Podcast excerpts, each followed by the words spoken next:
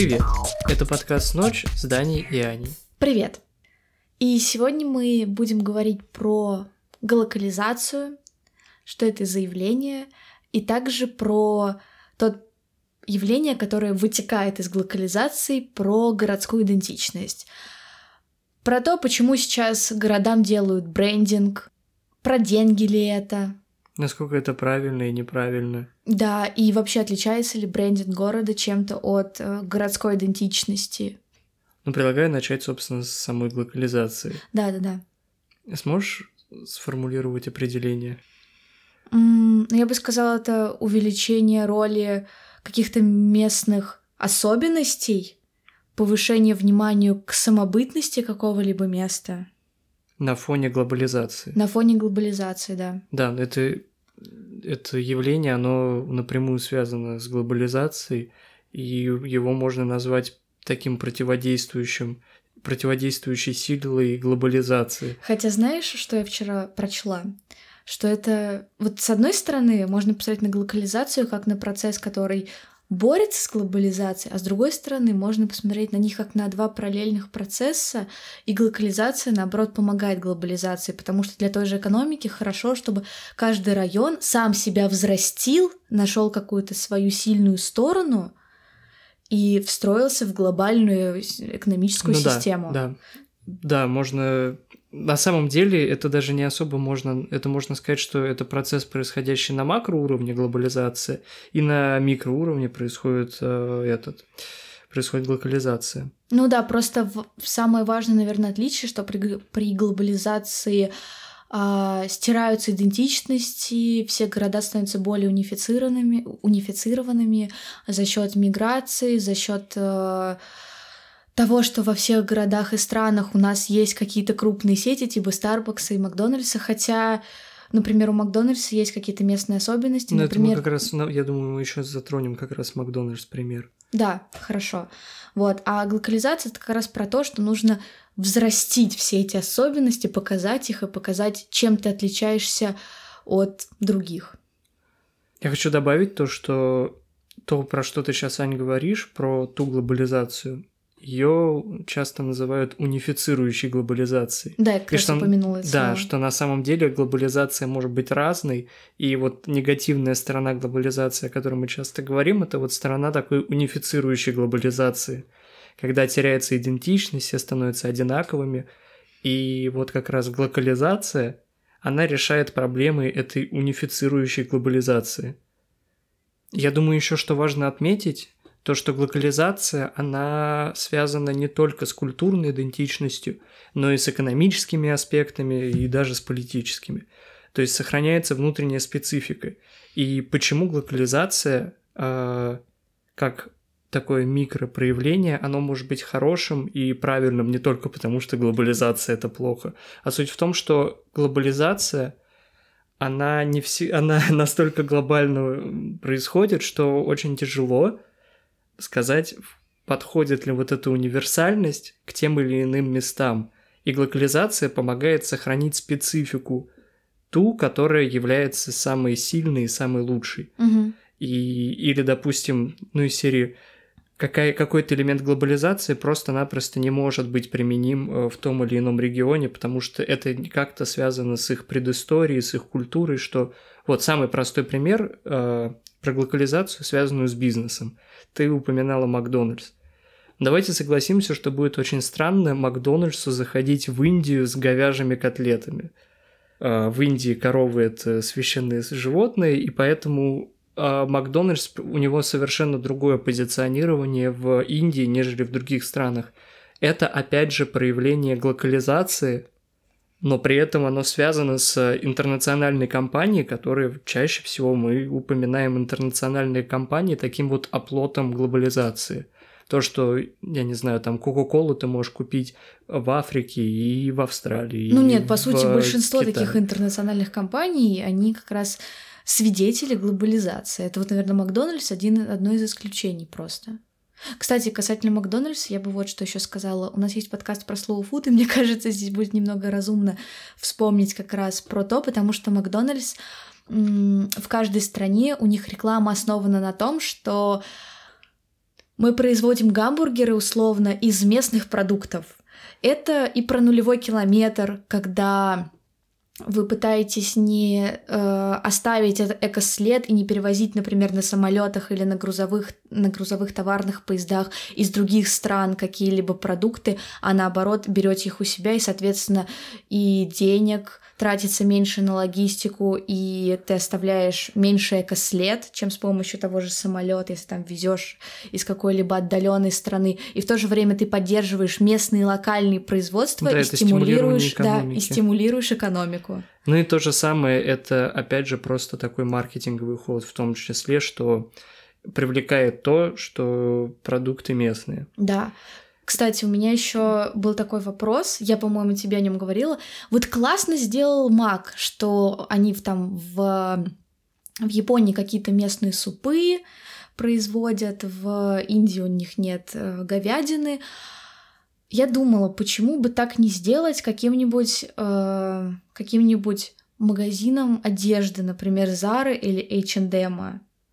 Я не знаю, как вот честно, как работает с одеждой, вот э, этим, как его, масс-маркетом одежды, я вот вообще ничего не могу сказать. Вот. Может быть, так и есть, я просто об этом не слышал. Слушай, ну просто я как бы, если бываю в других странах, я захожу в H&M, потому что вдруг коллекция отличается.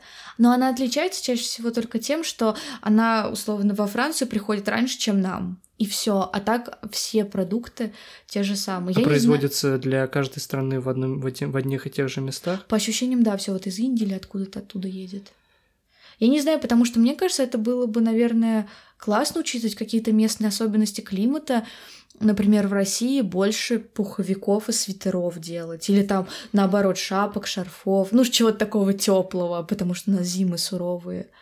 Ну да, знаешь, есть такой момент, никогда не замечал очень интересный такой нюанс, что во многих вот таких масс-маркет куртках есть места сшива, допустим, плеча и ну, рукав и плечо сходятся, и эти места мерзнут.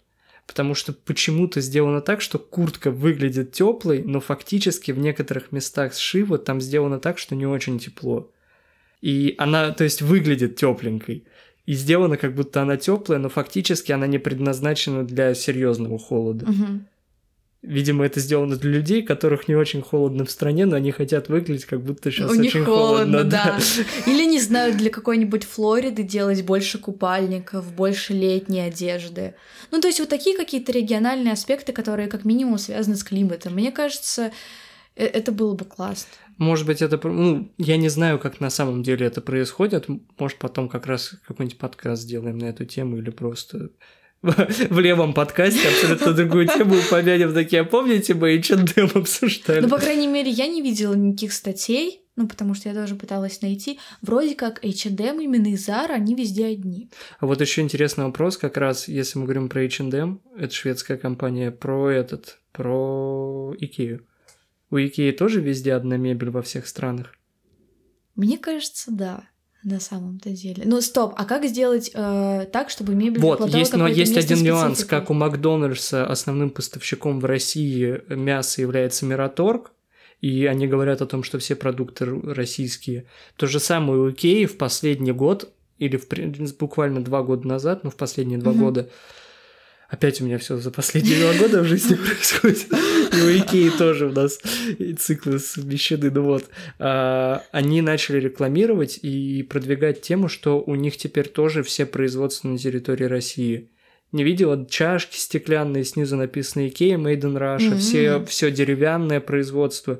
Ну, там, может, конечно, понятное дело, что огромное количество у них разных позиций, и наверняка не, далеко не все все еще производится в России, но я думаю, там основное дерево, стекло и так далее, они перевели в Россию производство. Возможно, это, это экономически целесообразно, Вот, да, я тоже хотела сказать, что, скорее всего, это просто целесообразнее. Экономически, да. Это получается экономически выгодно и продвижение. Ну, тоже, Ань, давай по-честному. Покупать мясо у Мираторга намного выгоднее, чем возить из других Ну стран. Да, это Ну, разумеется. Ну, мы с тобой ушли от этой темы. Это мы сказали про как раз бизнес и локализацию, про то, что появляется специфика э, рынка. Да. Кстати, тоже интересная тема. Я за последнее время несколько раз напарывался на видосы про то, как люто сейчас хейтят э, KFC в Америке. Что это люто дешево, ну, для нас это, понятно, не дешево, но это очень грязные, жуткие заведения, в которых абсолютно антисанитария, туалеты закрыты постоянно на ремонт, все ужасно. И курица там дороже, чем в других местах, в общем, полный кошмар. При этом основной как бы аспект дохода KFC, он идет из других стран, не из той страны, в которой изначально появился. И тоже такой момент, что получается сам бренд KFC – он потерял свою значимость из-за трэшовой рекламы и плохого, собственно, предложения, услуги и сервиса в Америке. И еще такой момент тоже, по-моему, в Японии, если я не ошибаюсь, KFC очень активно продвигался на тему того, что KFC это новогодняя еда.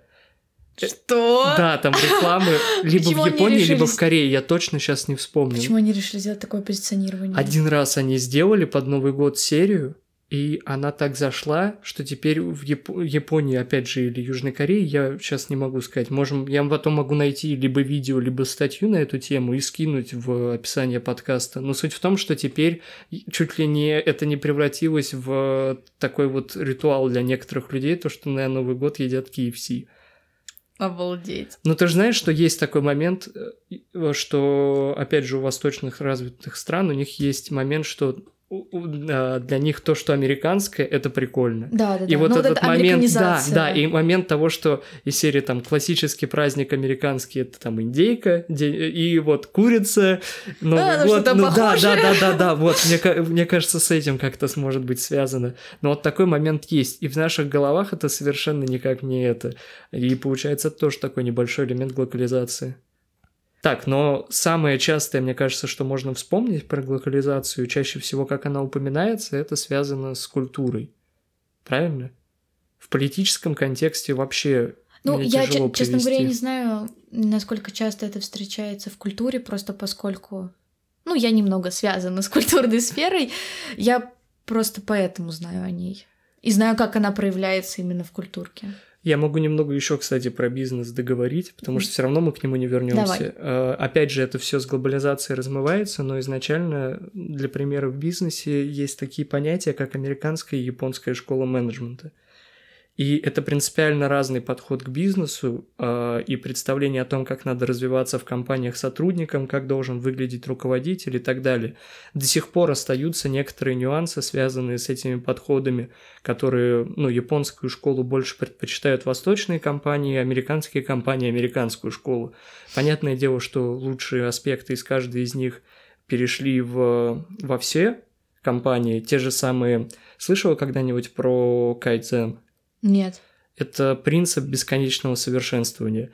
Это, опять же, из японского менеджмента. У них одна из идей того, что если есть хотя бы мельчайшая мелочь, которую можно улучшить, ее нужно улучшать. Из серии на столе лежит отвертка, чтобы открутить, я не знаю, там болт от э, магнитолы, чтобы ее там отремонтировать и так далее, ты должен взять отвертку и открутить. Угу. Это занимает 2 секунды, но ты можешь сделать карман на костюме, в котором будет лежать отвертка, и это будет занимать одну секунду, но в день получается в два раза быстрее этот процесс. Вот это называется кайцен. И теперь расскажу такие основные нюансы, чем японская школа от американской отличалась. Сейчас, то есть, этих различий практически не Они видно, еще есть, есть. К примеру, в Америке, ну, вообще у нас то же самое, такого нету, что у нас не будет такого, что после того, как ты закончил институт, и ты его хорошо закончил, ты успешный, к тебе придет компания и предложит тебе контракт на 50 лет. В Японии вообще есть такой момент, что переходить из компании из компании для того, чтобы расти дальше, это такой элемент предательства. Я думаю, сейчас это размывается, но изначально а, в процессе вот развития экономики вот этого японского экономического чуда вот эти моменты были, что оставался такой элемент, что ты самурай, который предан своему, mm. своей компании, вот. И уход из компании – это отчасти такой вот для тебя постыдное действие значит, ты недостойный, ты не можешь перетерпеть какие-то трудности и так далее. Вот такие контракты, когда ты получаешь пожизненный контракт на работу в одной компании. Моменты, связанные с тем, что ты принципиально не можешь говорить ничего плохого о компании, это то же самое, что говорить плохое, там, я не знаю... Э... Про свою семью. Да, про свою семью. Это то же самое. Вот. А какие еще моменты? Опять же, развитие внутри компании, только внутри своей компании, в которую ты пришел. А в Америке как у нас происходит? У нас считается классным, если ты скачешь из компании в компанию, ну, у нас то же самое. Если ты пришел на компанию на одну зарплату, через несколько лет, через год перескочил в другую, увеличил зарплату, еще, еще, там идет, ты считаешься крутым, если ты растешь, а не компания. В японском менеджменте э, крутой руководитель это не тот, у которого зарплата большая, он из средней компании перешел в большую, потом международную, стал супер крутым, а та, в которой он сидит и его компания при нем растет. Ну, в общем, вот такие основные такие различия, что в американском идет стимуляция твоей личности и то, что ты должен расти, неважно в какой компании, и компании получают прибыль за счет того, что ты каждый раз пытаешься самоулучшаться и скачешь из одной в другую, и как бы каждый из них приносишь какой-то бонус, если ты хороший специалист, и тебя все хотят. А в японской именно ты приносишь пользу за счет того, что ты предан своей компании тоже вот такие моменты. И опять же, там сейчас это очень сильно э, объединяются многие практики из этих двух направлений. Ну да, здесь просто по ощущениям э, взяты за основу такие традиции. Ну, не традиции, а э, условности, что в Америке все больше топят за индивидуализм. Идентичность, за да. индивидуализм. Ой, да, индивидуализм. А в Японии такая коллективистская система. Еще, кстати, я помню тоже интересный момент. Это уже, опять же, немного про восточную тему. Я понимаю, что Китай и Япония — это разные компании с разными подходами, но мне недавно рассказывал знакомый про то, как он ходил и работал, стажировался в компании Huawei. У них было какое-то задание совместное, групповое, и в конце они должны были друг друга оценить. И они сказали, что ты должен назвать лучшего и худшего – все назвали, кого считают лучшим, ну а по правилам как бы общего такого приличия решили, что типа да нет, никого худшего, все так говорили.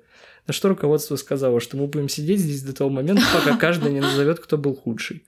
Потому что не может быть такого, что не был, кто, по вашему мнению, тот, кто работал хуже всех. Тоже такой вот момент в нашей культуре кажется немного странным, что обязательно надо сказать, кто был худшим. Вообще критиковать при людях какого-то конкретного одного человека – вот таким вот образом, что он хуже всех справился с общей работой, это невежливо. Ну, с другой стороны, наверное, уж лучше так, чем обсуждать потом за спиной, типа, а, он так ужасно работает, он такой плохой. Здесь это возможность, если ты скажешь это в мягкой какой-то форме, а, это наоборот поспособствует, не знаю, мотивации человека.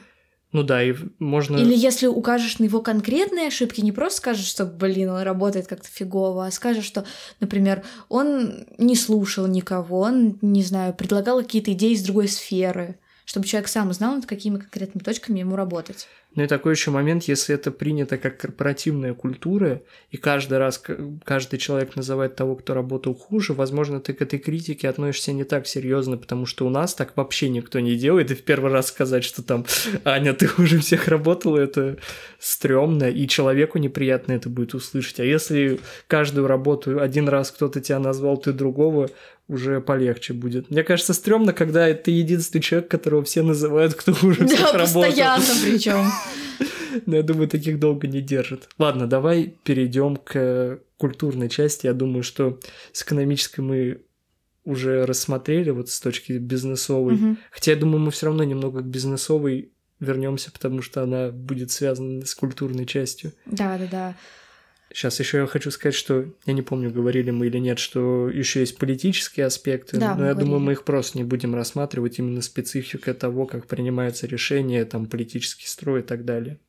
Ну вот, глобализация это была таким введением, потому что глобализация это большой мировой процесс, ну как бы в локальных сообществах, но он все равно к мировому восходит. Одними из последствий глобализации являются брендинг города и городская идентичность. Сейчас мы вряд ли вам точно скажем, что такое брендинг города. Мы как раз-таки собираемся подумать в подкасте, как брендинг отличается от городской идентичности, отличается ли вообще. Но касательно городской идентичности, мне есть что сказать. Это сохранение и усиление региональных отличий города, то, как люди воспринимают город, в котором они живут, то, как они себя идентифицируют с ним.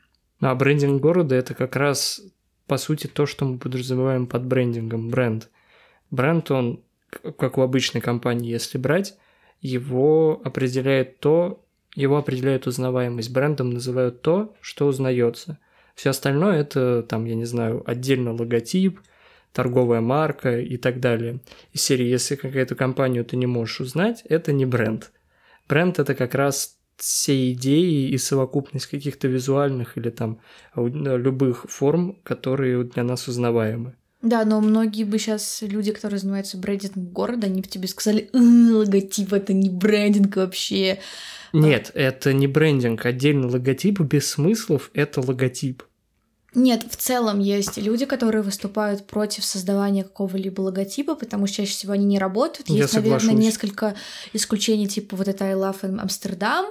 А, у вас может сейчас картинка в голове всплыть, а может не всплыть, я не знаю. И Берлин. Вот у них тоже есть э, определенный логотип. Но я могу сказать, что я их видел, потому что я тоже читал статьи про брендинг города, но до этого я никогда о них не Нет, слышал, я просто, не видел. Я просто, вот особенно с Амстердамом, очень многие на фоне него фотографируются, и э, сам символ вызывает интерес.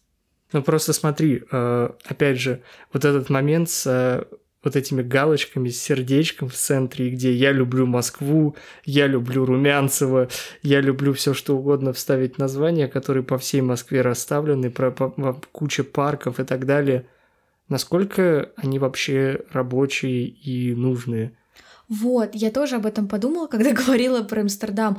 Но просто это как раз-таки про имидж, то, что то, что транслируется вовне то, с чем у нас ассоциируется город. Кстати, наверное, самым все-таки таким ярким логотипом это будет I love э, New York.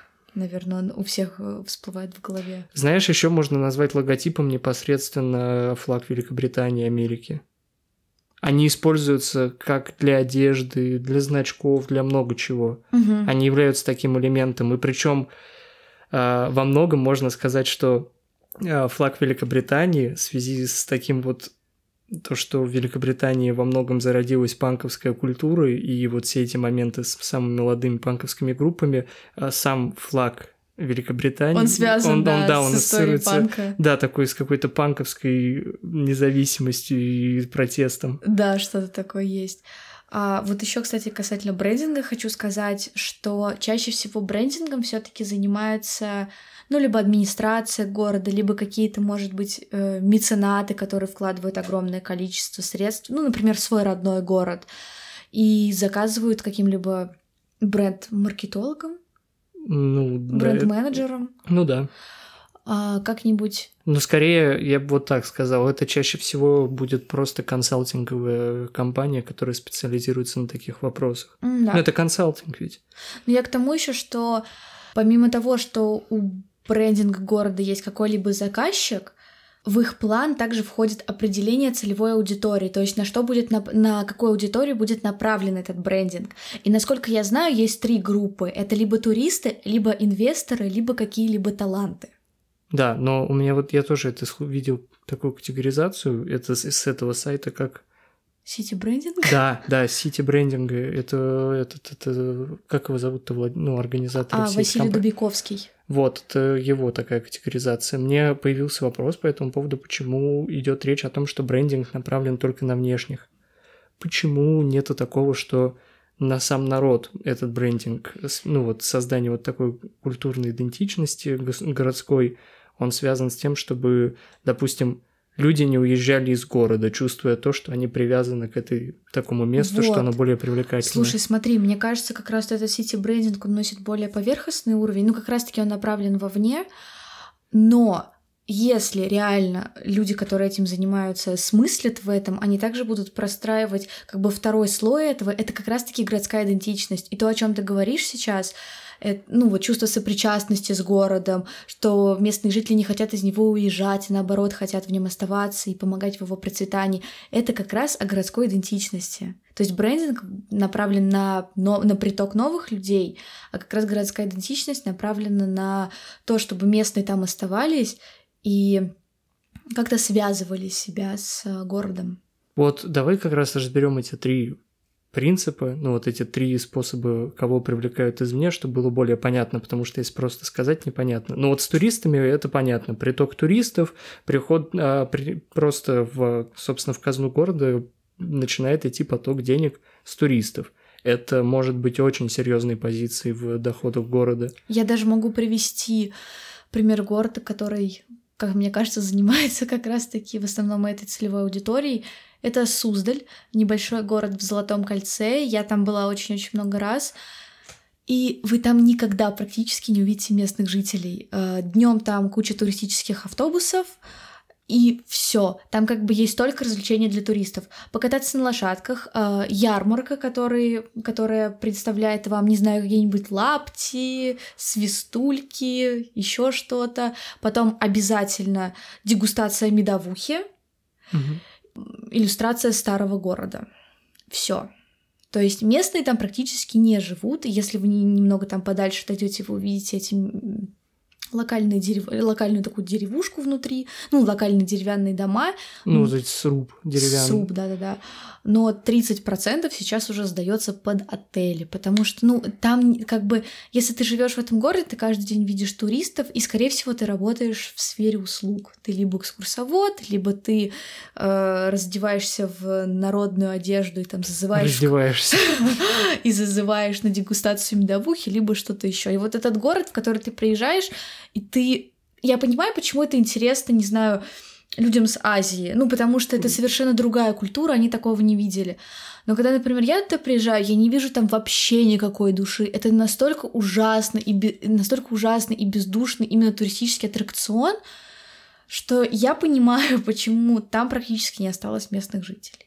Но он превращается... Я не был в Суздале, я не могу сказать, но получается, что он превращается из реального города в, гондо- в город симуляции культуры. Да, но это просто туристический аттракцион. При этом вот это вот отображение культуры, оно никак не отзывается в жителях города. Вот этого я не знаю, ну то есть там как бы есть старинный эм, Суздальский Кремль, то есть там есть история, но просто по мне, как, как мне кажется, с этим брендингом немного переборщили. То есть реально все это обернуть в какую-то более позитивную сторону, когда ты будешь приезжать и чувствовать, что ты находишься в древнем городе.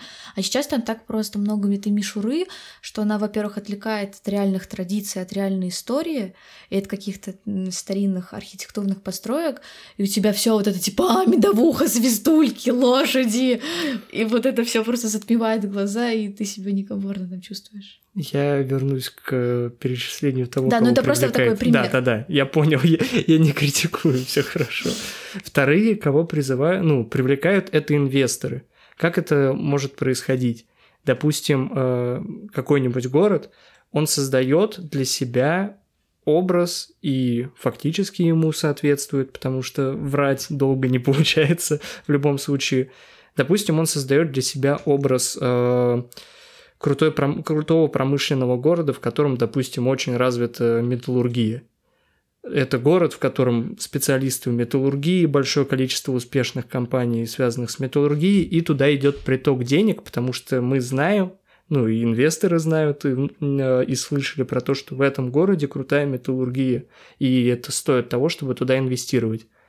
И про специалистов самый, мне кажется, такой адекватно подходящий пример будет с э, Кремниевой долиной.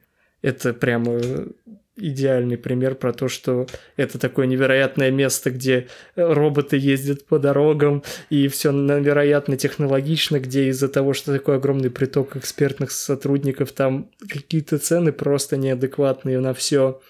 Я думала, ты приведешь пример с Уфой. Типа там очень хорошая рэперская тусовка, если ты ходишь в нее, хочешь в нее Нет, тут про- приезжай в Уфу. Нет, нет, к сожалению, к сожалению чтобы, чтобы, чтобы стать рэпером, надо родиться в Уфе. Так уже не сработает. Вот. Но с Кремниевой долины, по-моему, такой хороший пример. И ты еще можешь привести примеры, куда может идти приток специалистов? А, я, наверное, могу назвать только города, которые выращивают этих специалистов. Ну, то есть, например, Иваново же у нас ассоциируется с городом, где очень хорошие медицинские вузы. Мгм. И, возможно, эти специалисты там и остаются впоследствии.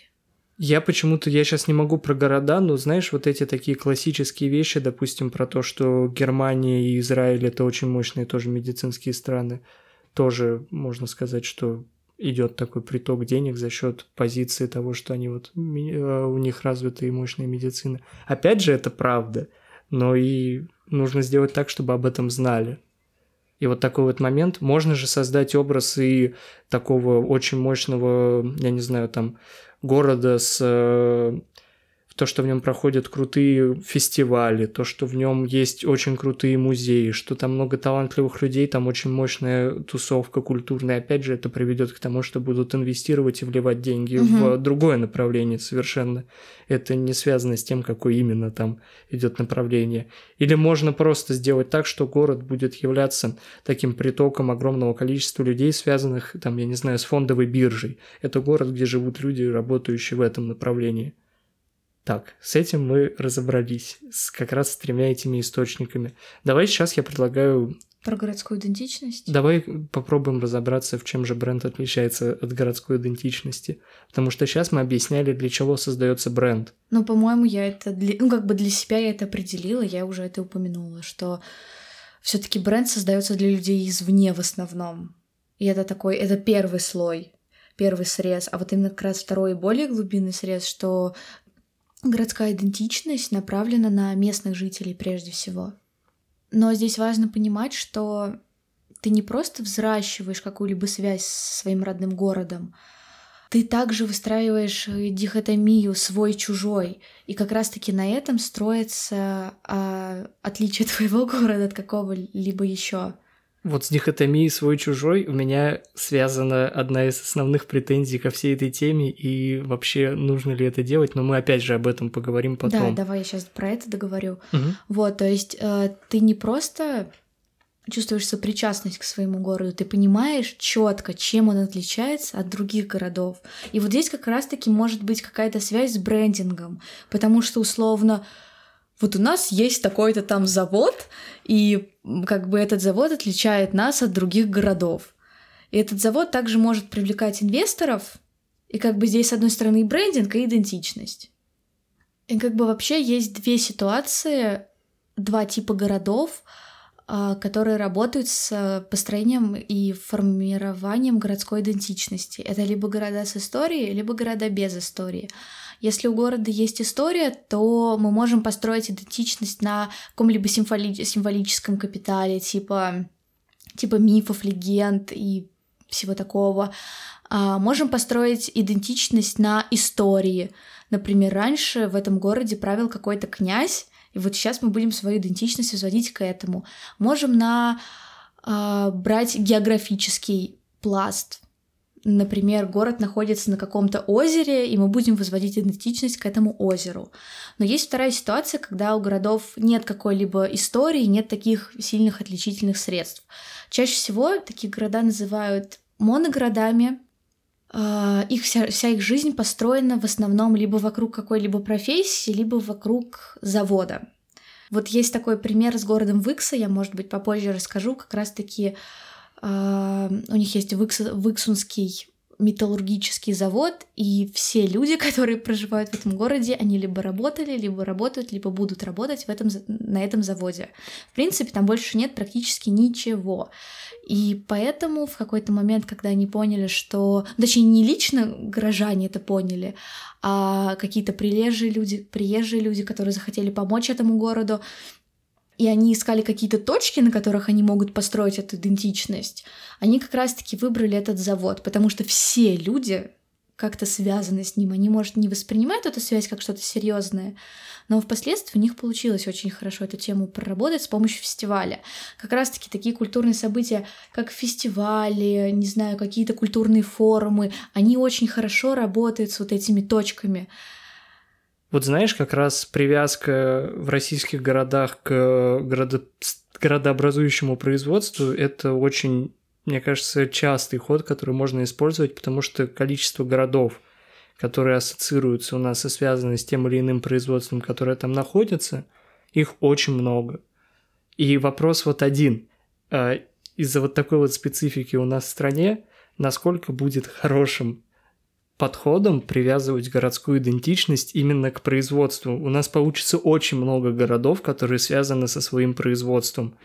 Так вот, смотри, это может быть, как мне кажется, просто от, отправной точкой. В случае Виксы они как сделали, я сейчас немного буквально об этом скажу, они узнали, что на этом заводе в начале 20 века работал инженер, который буквально определял а, развитие инженерной мысли в России в то время. Они нашли какие-то его работы, его записи. И ну, решили их просто показать общественности и сказать, что вот, у нас вообще-то не просто металлургический завод, непонятно какой, а у нас он связан с таким-то человеком. То есть это не просто работа с самим заводом. Ты ищешь какие-то, возможно, ну вот, например, как в данном случае, великих личностей, которые с этим связаны, или, может быть, еще с чем-то. А может, завод просто станет, не знаю, местом встречи людей, как вот опять в случае Викса, они организовали фестиваль «Артовраг», и у них многие выставки, в том числе выставки э, работ, чертежей, каких-то записей вот этого главного инженера, происходят на самом заводе. Вот То эту есть... тему я очень люблю, когда культура связывается с бывшими или там нынешними э, производственными помещениями. Хлеб завод, вин завод, все вот эти похожие темы ну, вот ты меня очень радуют. о заброшенных точках. Да. А здесь еще работающий Вот, завод. да, нет, я говорю и такие, и такие, но просто чаще всего все же это связано с тем, что вот у нас огромное количество заброшенных производственных помещений, что с ними делать? А, ну вот. И как бы это было отправной точкой, но когда вот появился этот фестиваль «Артовраг», они там каждые 2-3 года зовут разных кураторов, которые как раз-таки общаются с местными жителями, выявляют их ценности. Внимание, ценность — это тоже то, на чем строится идентичность хорошо. Потом я расскажу про Урюпинск, на котором как раз-таки э, на кейсе которого хорошо можно понять, э, как работали с городской идентичностью, как выявляли ценности, как их потом через городскую идентичность транслировали.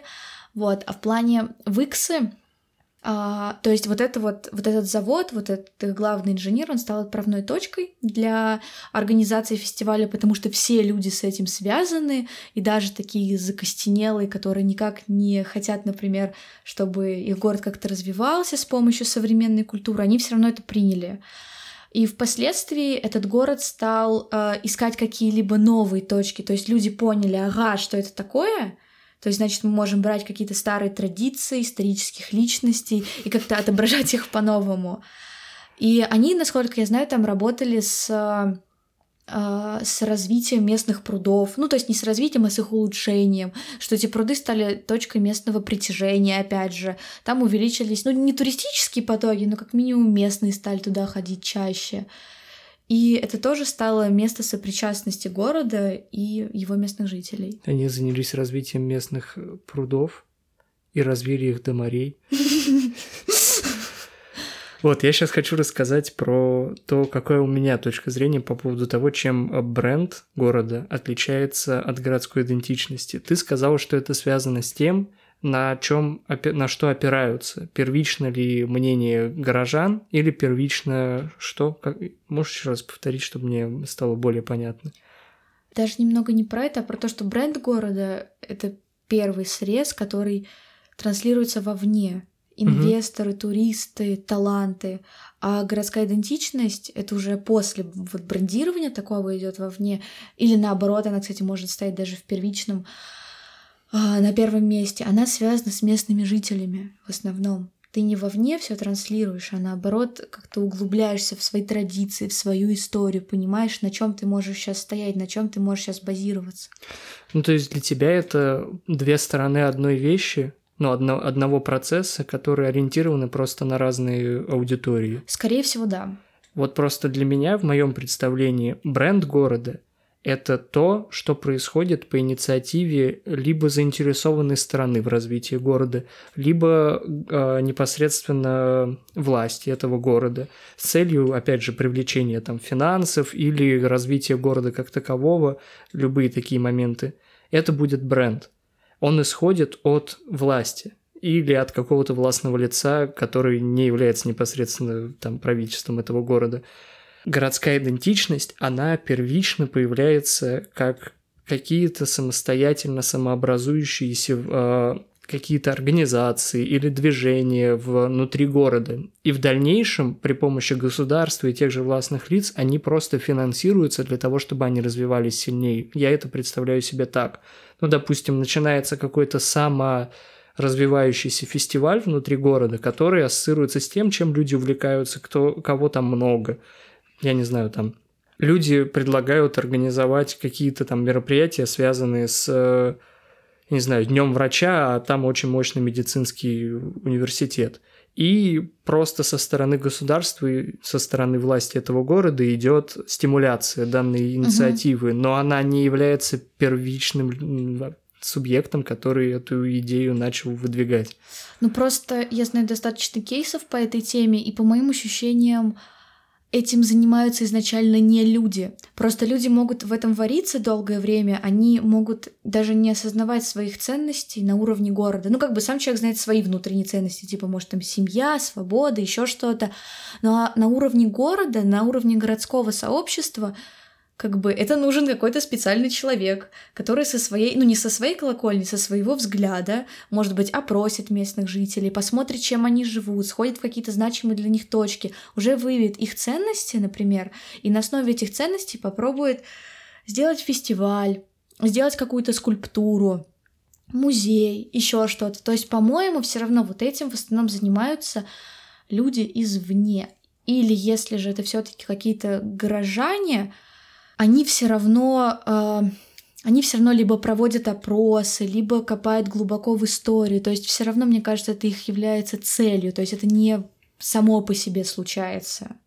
У меня просто ощущение, что да, возможно, я не прав в том плане, что все Нет, происходит... возможно, бывают и такие ситуации, как у тебя. Да, просто мне кажется, что во многом э, как кейсы и как вот именно то, что можно брать как пример для обучения, то, что мы можем найти в интернете, на сайтах, связанных с такими процессами, берется именно инициатива государства или властного лица с деньгами, просто потому что это больше на слуху, и это проще перенять. Нельзя перенять опыт города, в котором люди сами решили что-то сделать.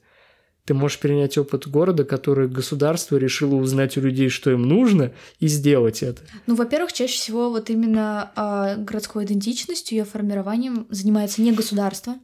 Э, чаще всего, ну, государство просто может быть спонсором, или ты участвуешь в каких-либо грантах, опять же, там через фонд Потанина, Прохоров, ну, это культурные фонды, они дают тебе там на какой-то музей, на фестиваль, еще на что-то.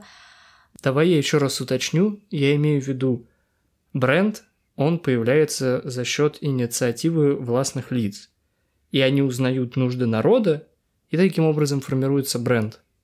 А культурная идентичность, она формируется за счет инициативы народа первично, а потом уже присоединяется как поддержка финансовая, там, информационная и так далее, государство или властные лица. И поэтому, как кейсы, мы чаще слышим про бренд в интернете и где угодно, потому что его проще перенять нельзя перенять опыт, а, который происходит от народа. То есть ты как лицо или группа лиц, ну, понятное дело, что если это прочитает народ, наверное, он сможет сам с инициатив... ну, проявить инициативу и так далее. Но если ты э, власть или, там, я не знаю, компания, которым этим занимается, тебе нужно начинать самому провоцировать и спрашивать народ. И тогда это уже будет бренд в моем представлении. Просто у меня сложилось ощущение, что мы немного запутались, и ты не совсем поняла, что я говорю о бренде, а не о городской идентичности. Я не хочу сказать, что моя точка зрения верная, твоя неверная, но пусть лучше будет две точки зрения в подкасте, чем одна. И пусть люди сами подумают, размышляют и найдут, что им ближе в понимании. Потому что это вещи такие, они могут быть вообще можно понимать это как одно понятие – можно совершенно по-другому их интерпретировать, можно говорить, что вообще использовать слово бренд городской как нечто плохое, из серии плохой брендинг такой, а городская идентичность это вот такое лаконичное и естественное. Вообще вариантов можно еще много разных придумать, вот. Мне кажется, кейс Урюпинска, который я сейчас как раз хочу рассказать, он хорошо отображает, как связывается городская идентичность и брендинг. То есть как сначала происходит формировании городской идентичности, а потом, как с помощью всего этого в город начинают приходить инвестиции, э, туристы и, в общем, деньги. вот. Урюпинск сейчас называют столицей российской провинции. Это, это как... вот ее название бренда такое. Да, это название бренда как раз. В общем, там какая-то мутная история изначально была. Они выиграли грант на на развитие города, но в итоге, по-моему, с ним ничего не сделали. Потом вдруг внезапно через несколько лет к ним приехала команда Касперского, и решили провести в Урюпинске корпоратив ни с того ни с сего. Что? Реально такая история? И люди такие, хм, наверное, Касперский к нам не просто так приехал, нужно что-то с этим делать. Вот они как раз вспомнили о своем этом бренде. Ну вот как раз они, когда в конкурсе участвовали, они вот это придумали, что Урюпинск — это столица российской провинции, и решили, что с ним надо что-то делать. И тут к ним приезжает Василий Дубейковский, как раз вот City Branding сайт, это его, мы обязательно ставим на него ссылку. И это как раз тот человек, который занимался брендингом Урюпинска. И вот этот замечательный человек как раз-таки начал работать с ценностями жителей Урюпинска и организовал там фестиваль Артемов. Точнее, он является одним из организаторов. Сначала стоит сказать про ценности. А, до до 2000 года у Рюпинска вообще существовало такое ощущение только в анекдоте. Там был какой-то анекдот про Карла Маркса, я его точно не помню, если интересно, посмотрите. И все про Урюпинск больше не знали. А, ну, по-моему, он также упоминался в произведении Шолохова «Судьба человека». Ну, как бы это все точки идентичности, с которыми мог себя связать этот город. Для, жи- ну, для жителей как бы это ничего не значит. Так вот, Дубиковский подумал и такой, хм, если есть анекдот про урюпинцев, значит, наверное, у, урюпинцев хорошее чувство юмора. Да, точно, у них хорошее чувство юмора. Мы будем на этом играть. И поэтому даже поставили... Ты думаешь, он так и подумал? Ну, возможно. Но, кстати, вот реально в а, у них просто, я на каком-то сайте читала, там был типа список ценностей Урюпинска, жителей Урюпинска. Я там... даже могу угадать, на каком сайте это было написано. Молодец. Сити бренд, наверное. А, нет, нет, нет, нет, кстати, это было интервью Дубиковского. Вот, и там как раз в одной, ну, одной из ценностей называют юмор. И поэтому в Урюпинске поставили статую Карлу Марксу. Это такая отсылка к анекдоту и то, что у урюпинцев есть чувство юмора, и все вот в этой в этой... Да что за анекдот такой? Конечно, прекрасно, но я не знаю этот анекдот. Я знала, что ты меня спросишь, поэтому я нашла этот анекдот и сейчас его зачитаю. Давай, давай. Студент не смог ответить профессору, что такое коммунизм, кто такой Карл Маркс и в чем суть диалектического, диалектического материализма. «Откуда же вы родом, юноша?» – изумленно вопрошает профессор – «Из Урюпинска», — отвечает молодой человек. После этого мужчина задумался и с завистью выдохнул. «Эх, бросить бы все, уехать в Урюпинск». Ну, типа, в Урюпинске даже не знают, кто такой Карл Макс, и про, и про коммунизм не слышали. Ну, вот все в этом духе, насколько что там я так понимаю. классно. Да, да, что там так классно, что они даже не знают, что это такое. Вот. Это первая из ценностей, на которой базировался Дубейковский. Но вторая такая более значительная и менее смешная — фестиваль, который он организовал, называется Артемов неспроста. Артемов? Артемов.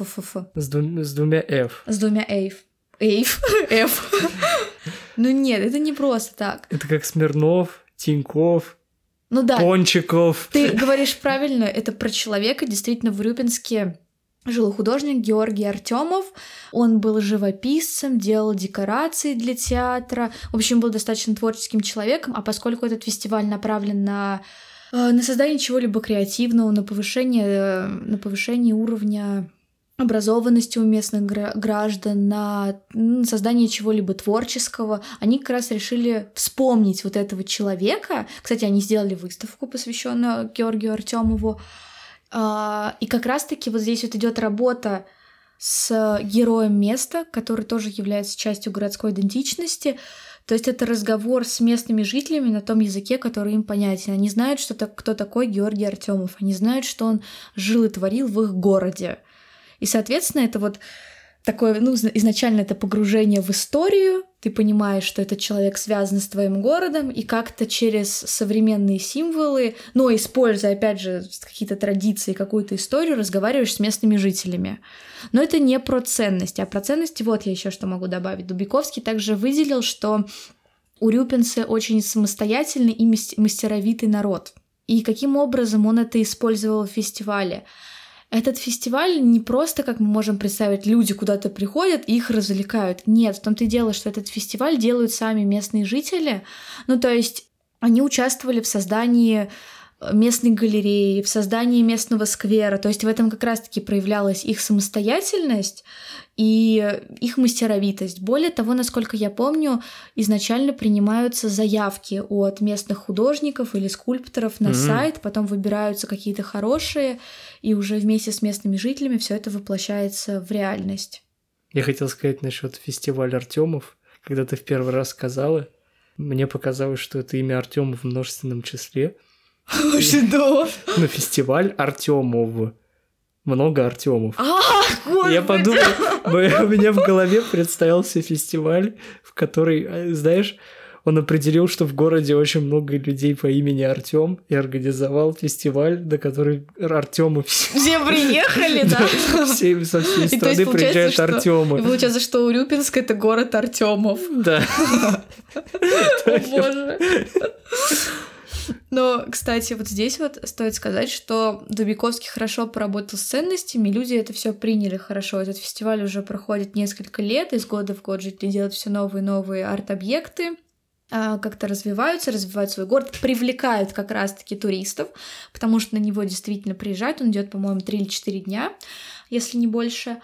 Вот, но бывают случаи, когда жители не принимают те символы, тот символический капитал, который им пытаются навязать, потому что как раз-таки была проделана неправильная работа с с местными жителями, с их ценностями, и, соответственно, городская идентичность не сможет сформироваться, если жители не принимают эти угу. символы и не транслируют их, и не воспроизводят постоянно.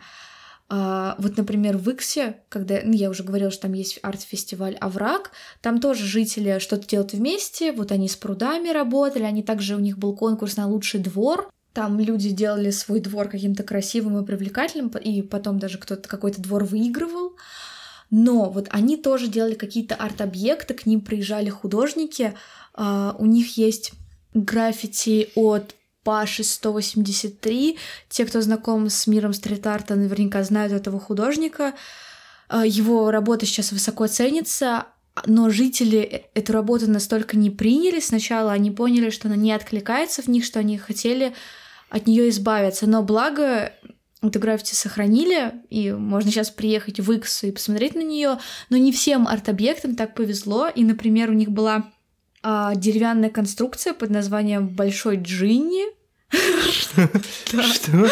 Да. Вот. Я не помню, честно говоря, как она выглядит.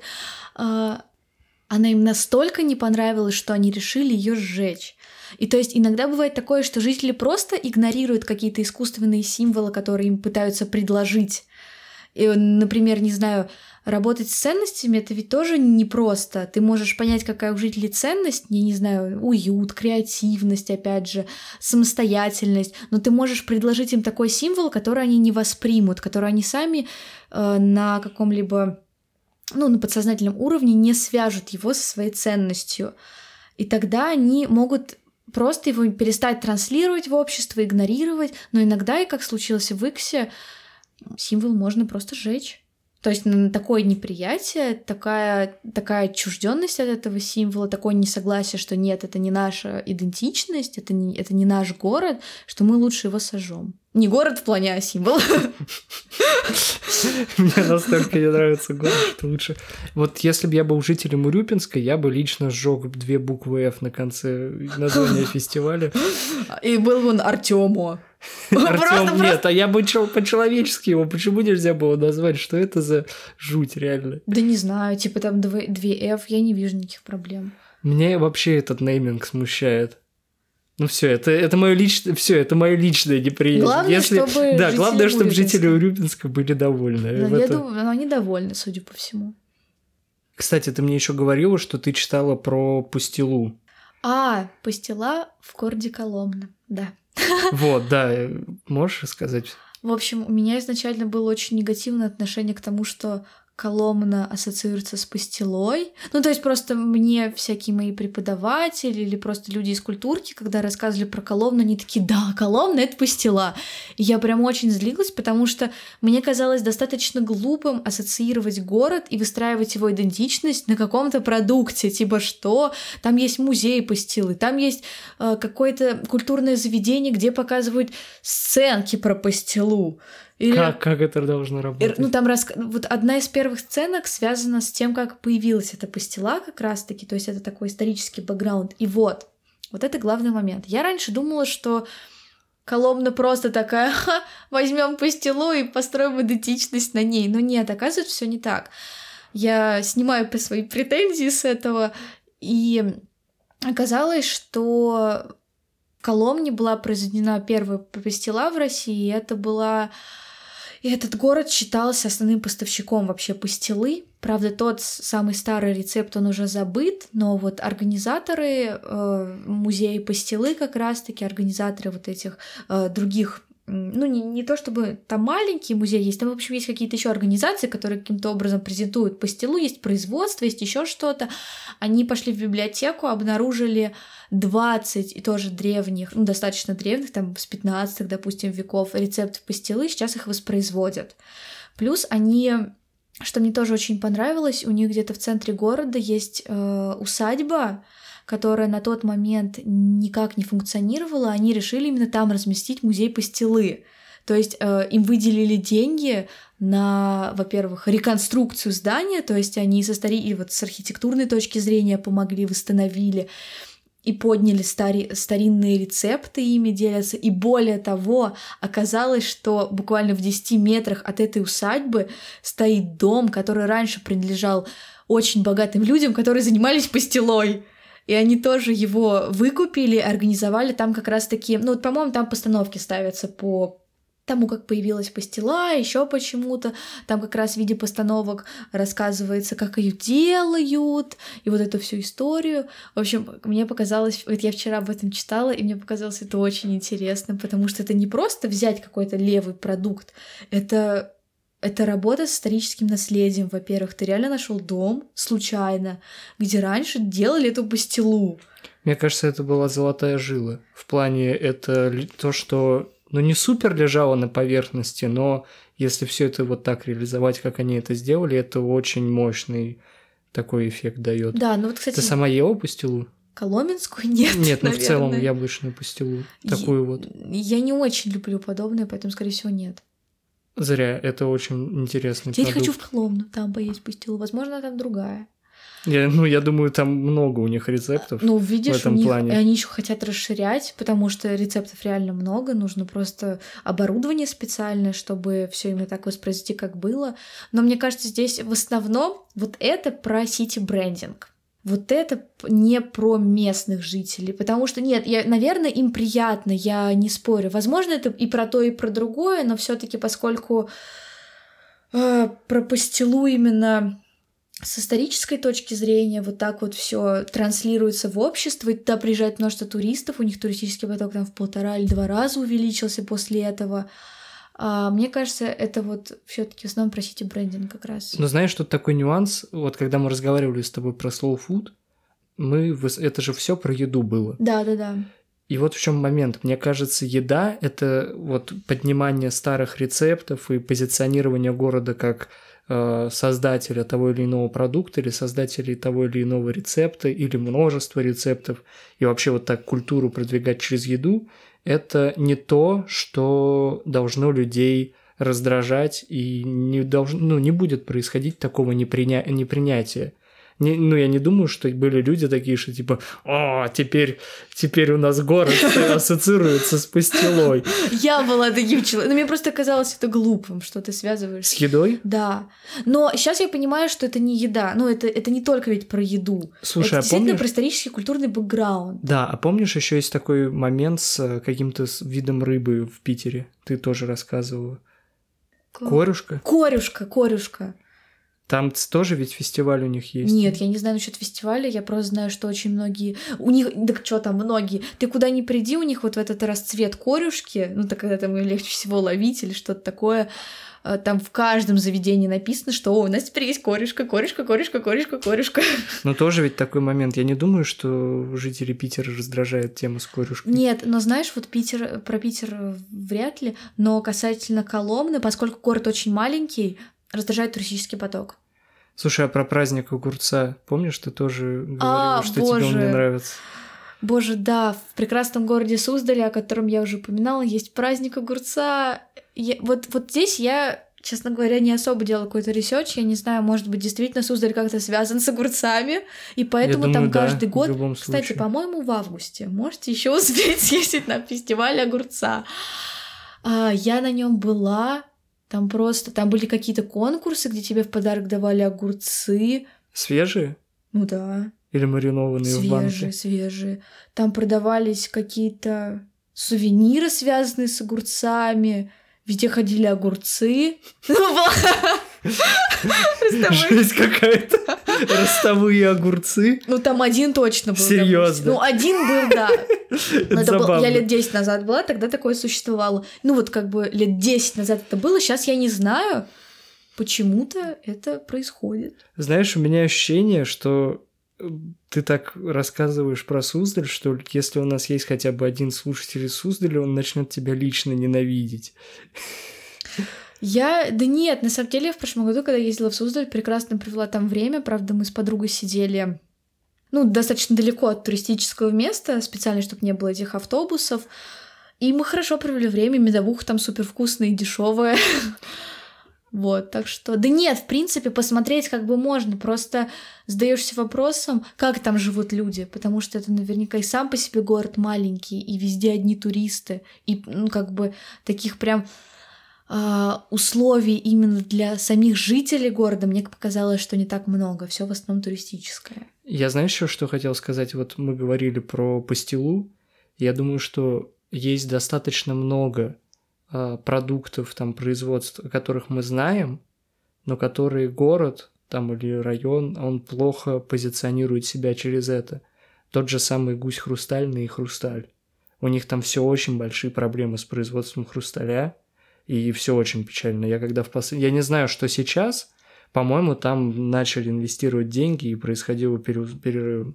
В общем, рем- ремонт производства, но на тот момент, когда я там был, это было лет пять назад последний раз.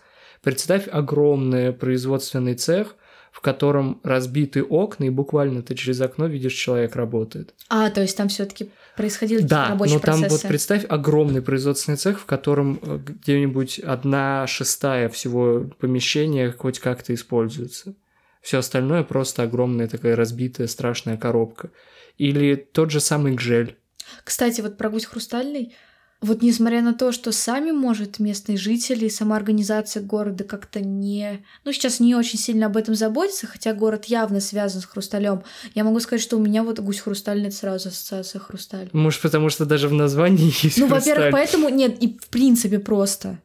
Да, да, я и говорю, это та жила, которую можно очень мощно развивать, и таких моментов, я думаю, таких мест в стране очень много.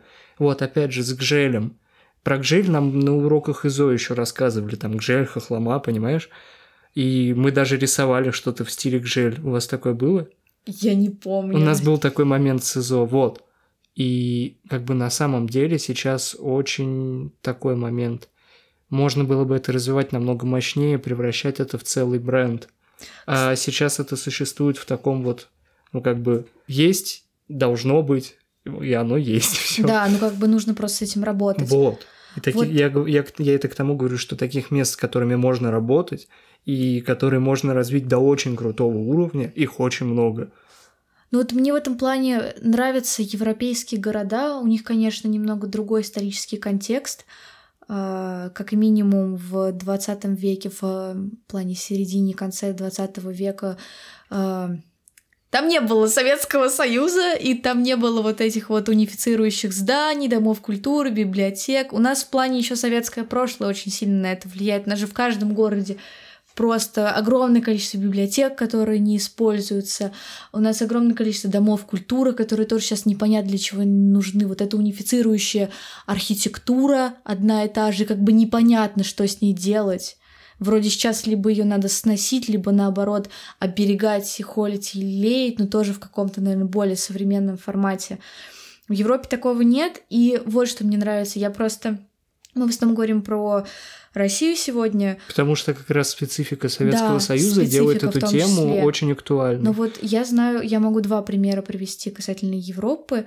Во Франции есть небольшая деревушка, я не помню, как она называется. Она когда-то давно славилась тем, что в нее приезжало очень много художников.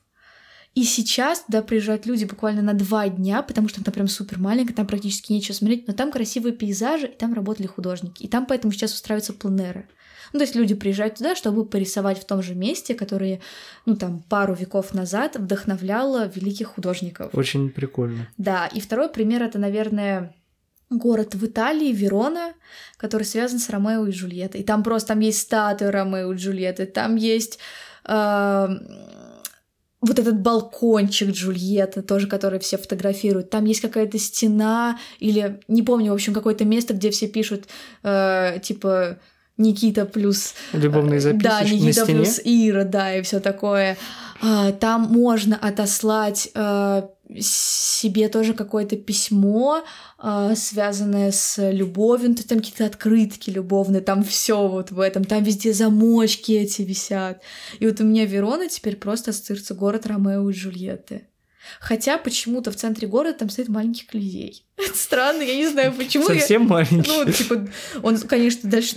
достаточно большая постройка, но явно как не настоящий Колизей, но все равно я не поняла, зачем это и почему.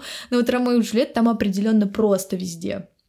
Знаешь, еще какой момент мы не затронули по поводу бренда города и городской идентичности, который, мне кажется, тоже очень важным и классным – чем больше будет понятно различие между городами и транслироваться внутри страны, это позволит, во-первых, понять человеку, где ему больше хочется жить, потому что на данный момент у нас происходит жуткая централизация. Все уезжают в Москву, потому что это способ зарабатывать больше и жить э, более комфортно и, я не знаю, там стабильно если будет появляться вот такое вот позиционирование с точки зрения бизнеса, как то, что этот город больше связан с этим рынком, с этой отраслью, этот город связан больше там с таким культурным направлением, тут живут больше вот такие люди, тут более расслабленный образ жизни. Даже вот такой простой момент, э, связанный там, как мы представляем себе разницу между Москвой и Питером, там, скоростью жизни и темпом. Это же такое классическое представление у нас в стране.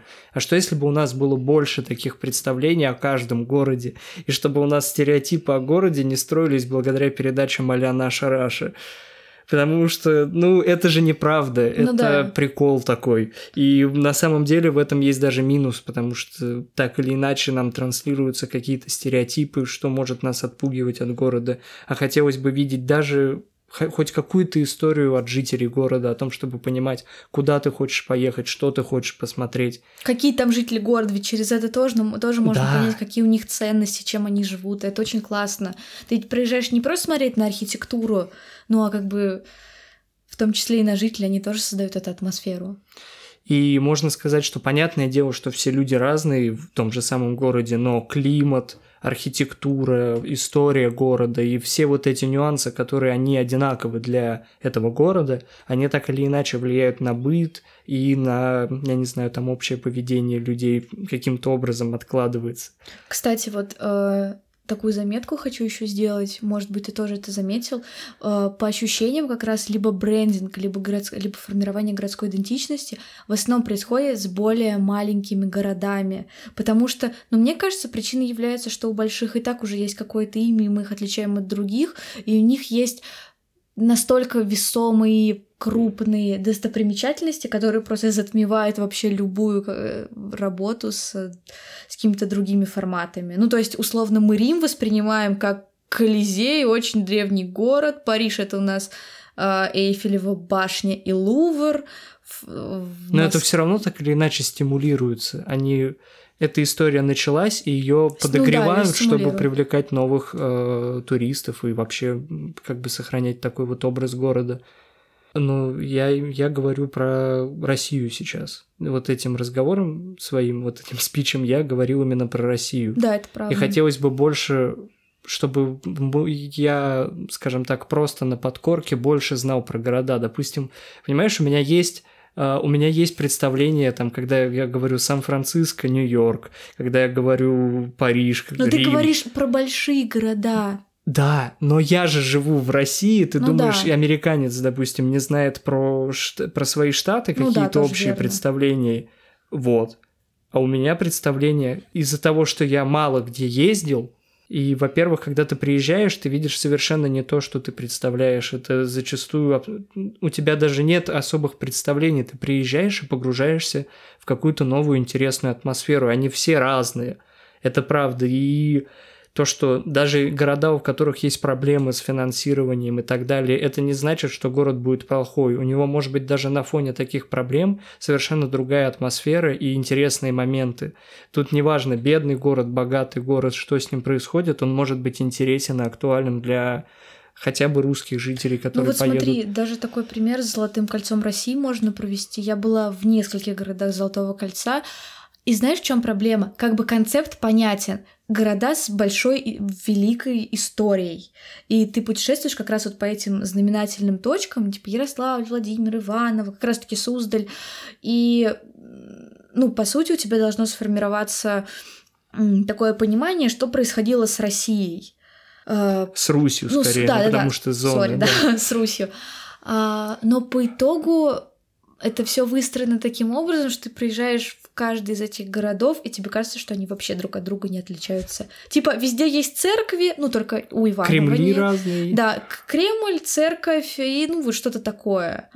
Вот, а здесь как раз-таки ведь можно было это золотое кольцо сделать таким разнообразным, ведь у каждого из городов своя история, несмотря на похожий Да. Кремль и похожие церкви, ведь они все из разных контекстов абсолютно, и просто как раз-таки вот у нас с этим работать и работать. Да, это, опять же, знаешь, это такой... Это один из моментов, который мне нравится отчасти в России.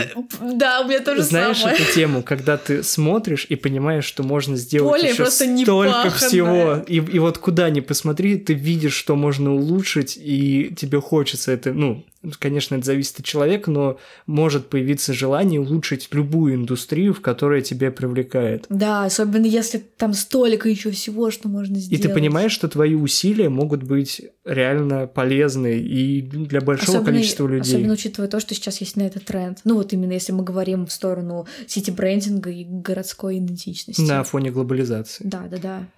Ну давай как раз мы о чем еще не договорили. Но я упоминал про небольшой минус, как ты сформулировала разделение на своих чужих. Мгм. Мне кажется, что это та довольно стрёмная грань. Потому что один из таких плюсов глобализации, который происходит, это повышение принятия других людей.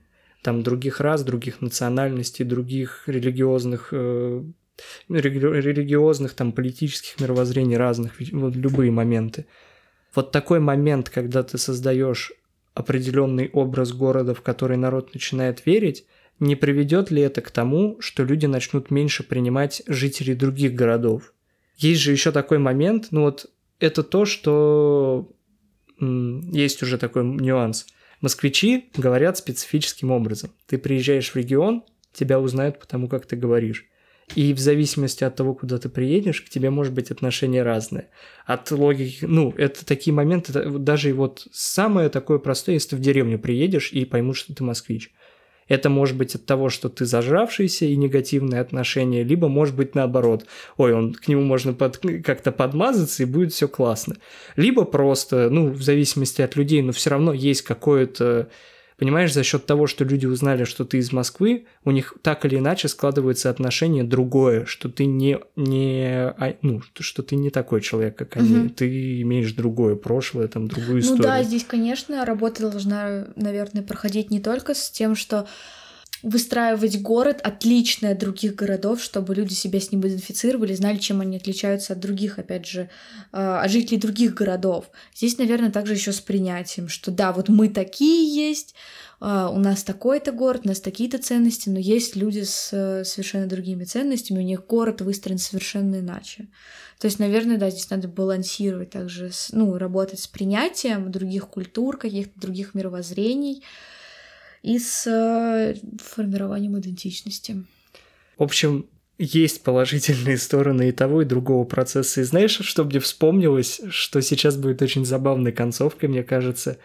Мне вспомнилось э, Place от Reddit, когда, помнишь, черные пытаются все уничтожить, и сохраняется только что то, что больше всего защищается. Если что, у нас есть подкаст Да. про это, если вы не Red- понимаете. Red- да, э, послушайте, это, по-моему, маленький подкаст. Да. Reddit. Place.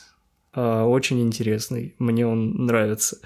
Я думаю, тебе тоже. Да. И то, что там была команда черных, которая пыталась уничтожить все, можем представить это как глобализацию, которая пытается все унифицировать. Ну, вот это унифицирующая глобализация. И вот люди, которые пытаются спасти свою картинку, это как раз А, глокализация. господи, как мне нравится это сравнение. В общем, слушайте подкаст про Reddit Place, если не очень поняли, о чем говорит Даня. Да, а также, мне кажется, будет очень интересно спросить у слушателей о том, что они видят в своем городе возможным Да, источником такого вот э, продвижения города или э, момента, который будет объединять людей. Либо то, что уже сейчас вдруг у вас пытаются как сделать. раз-таки, вдруг вы из Урюпинска, это вообще будет супер классно, Да. как вы это воспринимаете.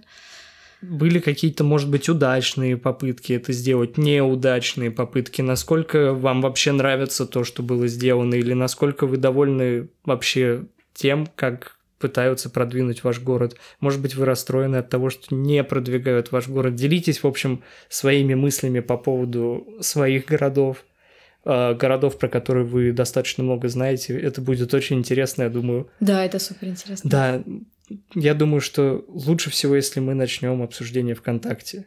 Это будет такое самое комфортное. Также можете нам на почту написать. э, Я думаю, можем Или в там iTunes, начале- в общем, где вам Да, удобно, но ну- ВКонтакте мы сможем поддержать с вами. Да, да, обсуждение. да, да, да. Спасибо всем за прослушивание. Подожди, А, ты еще там не- еще, да, лайки, Ну да. 5 звезд в iTunes. iTunes. 5 звезд это оптимальное решение, потому что меньше 5 звезд это считается плохо. Ну, это самое такое полезное. Если, в общем, вы даже не в iTunes слушаете, пожалуйста, поставьте 5 звезд в iTunes, это будет очень классно. Ну и также там лайкайте и делайте все, где что можно.